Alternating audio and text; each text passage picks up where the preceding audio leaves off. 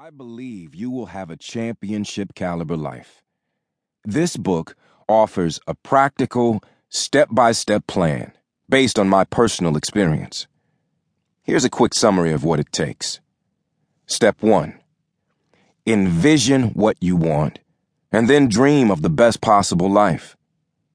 Step 2 Turn your dreams into goals and pursue your highest possible purpose as defined by God's gifts within you.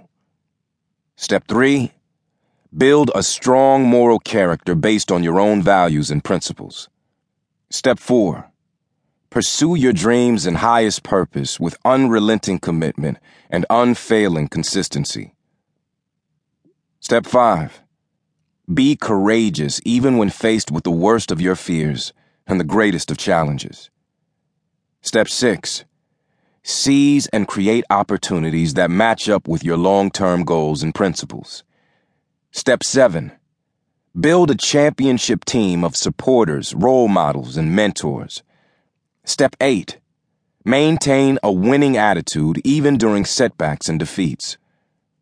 Step 9 Make wise decisions and reduce risk to keep yourself on track.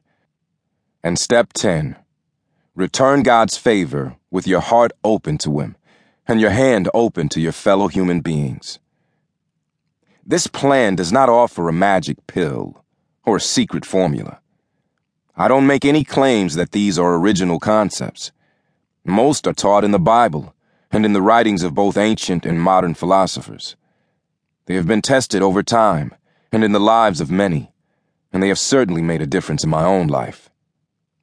But simply reading the steps won't result in a life changing transformation. The rewards you reap will be directly related to the effort you make in following these steps and making them a part of your life. But don't worry, you can do it. I know you can. Game on. Chapter 1 Claim Your Dreams. If there were prophets among you, I, the Lord, would reveal myself in visions. I would speak to them in dreams. Numbers chapter 12, verse 6, New Living Translation. Before I'd ever scored a touchdown for the University of Florida Gators or the Dallas Cowboys, I crossed the goal line untouched hundreds and hundreds of times. I did it as a small boy in the park across the street from my grandmother's house in Pensacola, Florida. My field of dreams was a little park called Malaga Square, though back then I never knew those raggedy two acres even had a name. It was just a sparse patch of ground, but it gave a kid from the housing projects room to run. And run I did. My cousins usually played football with me there, but often I'd be the first on the field. While waiting for the others to show up, I'd throw the football into the air and let my imagination run as far as it would take me. There's the kickoff. The football is in the air, and Emmitt Smith catches it at the five yard line. He runs to the left sideline and makes it to the 20, but here comes a tackler.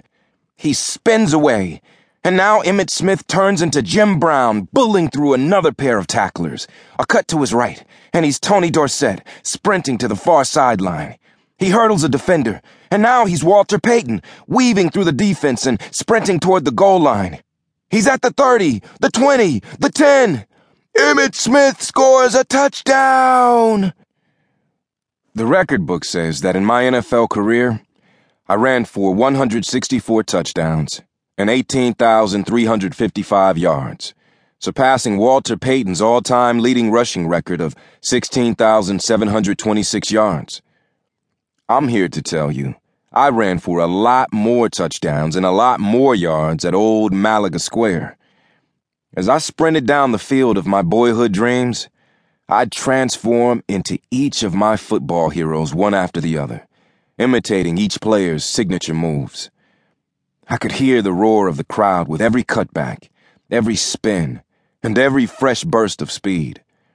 My creative mind was racing even faster than my legs. I was a boy at play, but something far more important and lasting was taking place in that park. A child was running after his dreams on the power of his imagination. In a sense,